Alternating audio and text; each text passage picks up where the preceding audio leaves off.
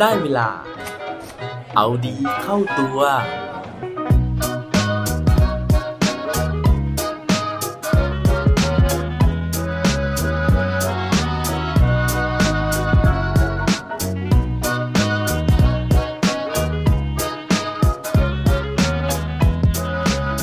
ทำไมเราต้องมีความทุกข์จากความไม่มีด้วยครับ สวัสดีครับ พบกับผมชัชวานแสงปรีดีกร และรายการเอาดีเข้าตัว รายการที่จะคอยมาหมั่นเติมวิตามินดีดด้วยเรื่องราวแล้วก็แรงบันดาลใจ เพื่อเพิ่มพลังและภูมิต้านทานในการใช้ชีวิตให้กับพวกเราในทุกๆวัน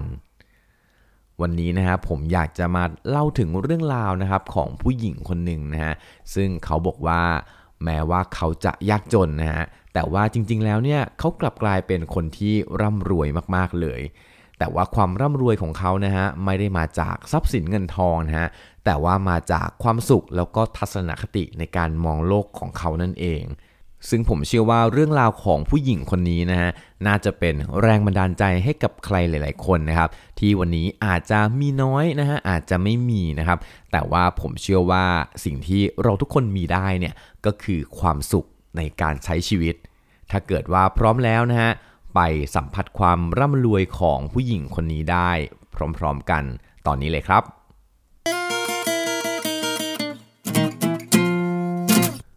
ผู้หญิงคนที่ผมพูดถึงในวันนี้นะฮะมีชื่อว่า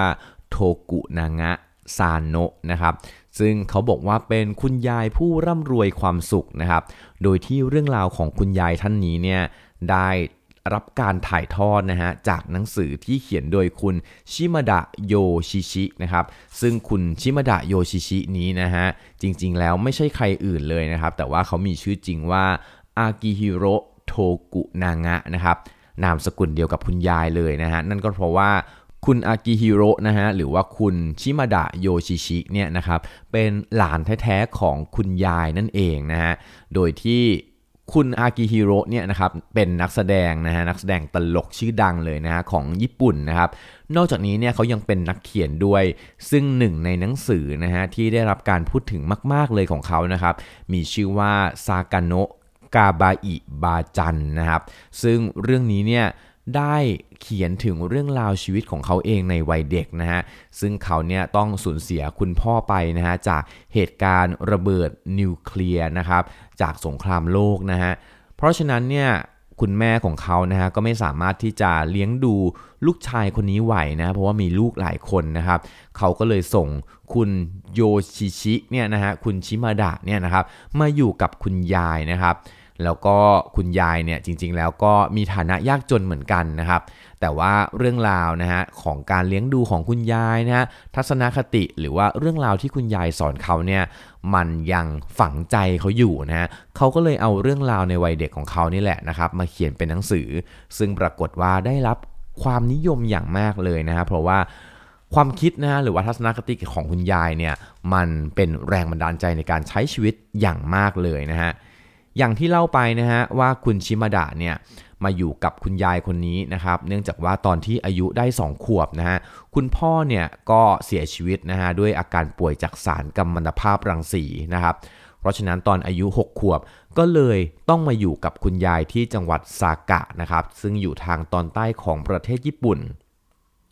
ระหว่างนั้นนะฮะเขาต้องใช้ชีวิตอดๆอยากๆนะครับ อย่างในช่วงวันแม่นะฮะ เขาเขียนเรียงความส่งอาจารย์นะครับว่า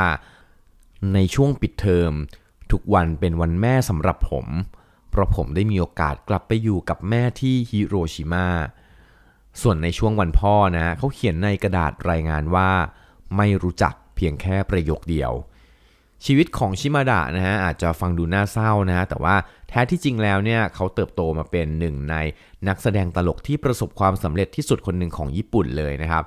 ซึ่งผู้ที่อยู่เบื้องหลังความสำเร็จของชิมาดะนะครับ ก็คือคุณยายของเขาคุณโทกุนางะซาโนะนั่นเองนะครับ เพราะว่าคุณยายเนี่ยเลี้ยงให้เขาเป็นคนที่มีทัศนคติในแง่บวก แล้วก็มีอารมณ์ดีตลอดนะครับ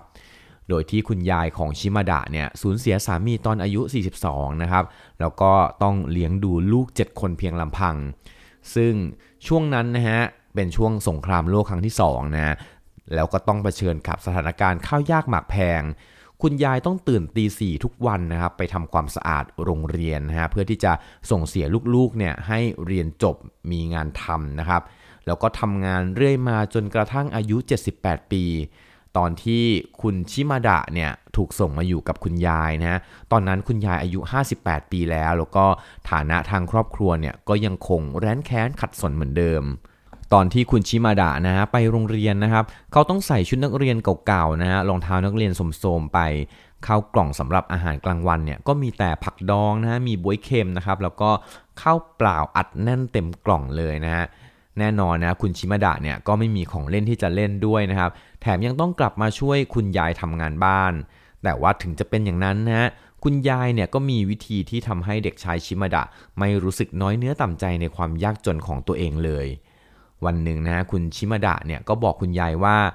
ตอนนี้ครอบครัวของเรายากจนมาก แต่ถ้าสักวันเรารวยขึ้นมาก็ดีสินะ ซึ่งคุณยายนะก็บอกกับหลานรักว่า คนจนเนี่ยมันมีสองแบบนะ จนแบบเศร้ากับจนแบบสนุกสนาน โชคดีที่บ้านของเราเนี่ยเป็นแบบที่สองแถมเราไม่ได้พึ่งจน แต่ว่าเราเนี่ยจนกันมานานตั้งแต่บรรพบุรุษแล้ว เพราะฉะนั้นไม่ต้องกลัวไม่ต้องห่วงไปหรอก แล้วก็จงภูมิใจได้เลย คุณยายนะฮะยังบอกอีกนะฮะว่า การเป็นคนรวยเนี่ยบางครั้งมันก็ลำบากนะครับเพราะว่าวันๆต้องง่วนอยู่กับการหาของกินอร่อยๆต้องคอยเดินทางไปเที่ยวที่นู่นที่นี่นะฮะซึ่งดูท่าจะยุ่งหน่าดู แถมต้องใส่เสื้อผ้าแพงๆจะลุกจะนั่งก็กลัวเลอะลำบากจะตาย แต่คนจนเนี่ยใส่เสื้อผ้าสกปรกสกปรก ฝนจะตกก็ช่างจะนั่งที่ไหนก็ไม่ต้องกลัวเลอะ การเป็นคนจนเนี่ยมันก็มีข้อดีแบบนี้นี่เอง คุณชิมาดะนะฮะยังเล่าถึงเรื่องราวการใช้ชีวิตของคุณยายนะฮะว่าบางครั้งเนี่ยการใช้ชีวิตหรูหรา มันไม่ได้เป็นสิ่งที่นำไปสู่ความสุขนะฮะ แต่ว่าการรู้จักรับรู้แล้วก็สัมผัสความสุขเล็ก ๆ ในแต่ละวันต่างหาก ที่เป็นสิ่งที่นำไปสู่ความสุขอย่างแท้จริง อย่างบางครั้งนะฮะในเรื่องของข้าวปลาอาหารนะครับ คุณยายเนี่ยก็มีเคล็ดลับในการหาวัตถุดิบต่างๆ มาทำกับข้าวโดยที่ ไม่ต้องเสียสตังค์เลยนะฮะด้วยการสร้างซูเปอร์มาร์เก็ตส่วนตัวขึ้นมา เพราะว่าหลังบ้านของคุณยายเนี่ยจะเป็นลำธารสายเล็กๆนะฮะคุณยายก็ไปเอาไม้ซี่ๆนะครับไปกั้นตรงลำธารตรงนั้นนะฮะเหมือนสร้างคล้ายๆเขื่อนเล็ก ๆ เอาไว้ แล้วก็เนื่องจากตรงต้นน้ำเนี่ยนะครับมันเป็นตลาดสดนะฮะเพราะฉะนั้นเนี่ยพ่อค้าแม่ค้าเขาก็จะมีการโยนทิ้งพวกเศษผักต่างๆ ลงในน้ำนะครับ มันก็จะมี ผักต่างๆ เหล่านี้นะฮะลอยมาแล้วก็ติดไม้อยู่เสมอเลย คุณยายก็จะเก็บผักเหล่านี้ไปทานต่อนะฮะซึ่งทำให้ประหยัดค่าวัตถุดิบไปได้เยอะเลยนะครับ คุณยายมักจะบอกชิมาดะนะฮะบอกว่าหัวใช้เท้าหรือแตงกวาหักๆงอๆเหล่านี้เนี่ยมันก็กินได้เหมือนกันนะฮะยิ่งในหน้าร้อนนะฮะถ้าเกิดว่ามีมะเขือเทศลอยมานะครับน้ำในลำธารเนี่ยมันจะแช่มะเขือเทศจนเย็นเจี๊ยบ เอามากินเนี่ยมันสดชื่นมากๆนะฮะ คุณยายเขาเปลี่ยนนะฮะทัศนคติแทนที่จะมองว่าสิ่งนี้นะครับเป็นซี่ไม้ที่เอาไว้ดักขยะนะครับ แต่ว่ากลับตั้งชื่อเก๋ๆนะฮะว่าเป็นซูเปอร์มาร์เก็ตส่วนตัวนะครับ เพราะฉะนั้นสิ่งนี้มันก็สะท้อนมุมมองการใช้ชีวิตของคุณยายได้นะฮะหรืออย่างวันเกิดของคุณยายนะครับชิมาดะเนี่ยก็มักจะมาถามคุณยายว่า คุณยายอยากจะได้อะไรเป็นของขวัญวันเกิดนะครับ คุณยายก็บอกว่า โอ้โห ด้วยสภาพครอบครัวเราแบบนี้อย่าไปหาซื้อของของของขวัญเลยนะฮะ สิ่งที่จะช่วยคุณยายได้เนี่ย สิ่งที่คุณยายอยากจะได้เนี่ยก็คือว่าให้คุณชิมาดะไปช่วยยายทำงานดีกว่านะครับ เพราะฉะนั้นนะฮะทุกวันเกิดของคุณยายนะคุณชิมาดะเนี่ยก็จะต้องตื่นนะครับ แล้วก็ไปทำความสะอาดโรงเรียนนะครับกับคุณยายนะครับไปขัดห้องน้ำต่างๆ นานานะครับ ซึ่ง สิ่งนี้นะฮะทำให้คุณยายเนี่ยเสร็จงานเร็วนะครับ แล้วก็นอกจากนั้นเนี่ยยังทำให้คุณชิมาดะเนี่ยรับรู้ถึงความลำบากของคุณยายนะฮะในการทำงานเพื่อมาหาเลี้ยงเขานะครับ ซึ่งพอช่วยคุณยายเสร็จนะฮะเขาก็จะเห็นเลยนะครับว่าโอ้โห คุณยายดีใจมาก คุณยายเหนื่อยน้อยลงนะฮะ แล้วก็เขารู้สึกจริง ๆ ว่านี่เป็นของขวัญที่วิเศษสำหรับคุณยายของเขา ซึ่งบางครั้งของขวัญเนี่ย มันไม่จำเป็นที่จะต้องเป็นสิ่งของนะฮะ แต่ว่าการที่เราช่วยเหลือแล้วก็แบกรับภาระบางอย่างไว้ ก็เป็นของขวัญที่ทำให้คนที่เรารักเนี่ยสามารถที่จะดีใจได้อย่างมากเลย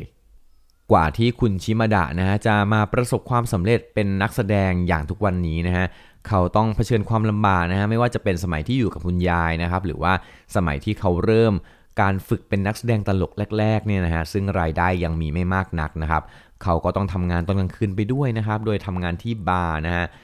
ซึ่งกว่าร้านจะปิดนะฮะรถไฟที่จะต้องนั่งกลับบ้านเนี่ยมันก็หมดแล้วนะครับเขาก็ตัดสินใจที่จะไม่นั่งแท็กซี่นะครับเพราะว่ามันเปลืองค่า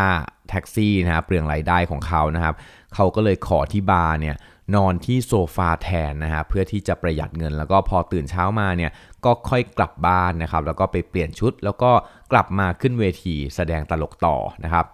สิ่งเหล่านี้นะฮะฟังดูเหมือนยากลำบากนะแต่ว่าคุณชิมาดะบอกว่า การที่เขาได้เห็นความลำบากของคุณยายเนี่ยที่ต้องตื่นไปทำงานตั้งแต่ตีสี่ทุกวันนะครับเขาก็เลยรู้สึกนะฮะว่าโอ้โหอดทน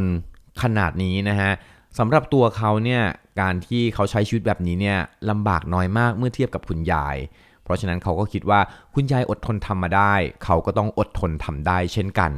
นั่นเลยเป็นสาเหตุที่ทำให้เขาประสบความสำเร็จจนถึงทุกวันนี้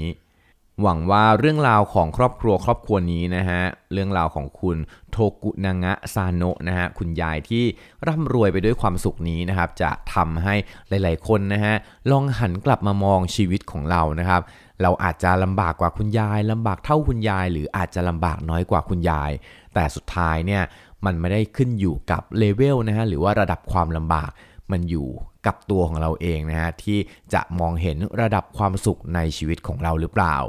หวังว่าทุกคนนะฮะ ถ้าลองมองย้อนกลับไปแล้วนะฮะ จะพบความสุขในทุกๆวันนะฮะ พบเห็นมุมมองที่น่าสนุกสนานในชีวิตของพวกเราทุกคน แม้ว่ามันจะท้าทายมาก ๆ ก็ตามครับ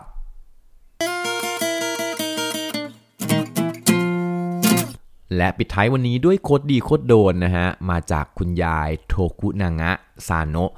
เธอบอกเอาไว้นะฮะว่า ถ้าเข็มนาฬิกาเดินย้อนไปทางซ้ายเมื่อไหร่ พวกเราจะคิดว่านาฬิกาพังแล้วก็โยนนาฬิกาทิ้ง มนุษย์เราก็เหมือนกัน อย่าพยายามมองย้อนไปในอดีต ต้องเดินไปข้างหน้าลูกเดียวนะ อย่าลืมกลับมาเอาดีเข้าตัวกันได้ทุกวันจันทร์ พุธ ศุกร์ พร้อมกด subscribe ในทุกช่องทางที่คุณฟัง รวมถึงกดไลค์ กดแชร์ พื่อแบ่งปันเรื่องราวดีๆ ให้กับเพื่อนๆของคุณผ่านทุกช่องทางโซเชียลมีเดีย สุดท้ายนี้ขอให้วันนี้เป็นวันดีๆ ของพวกเราทุกคน สวัสดีครับ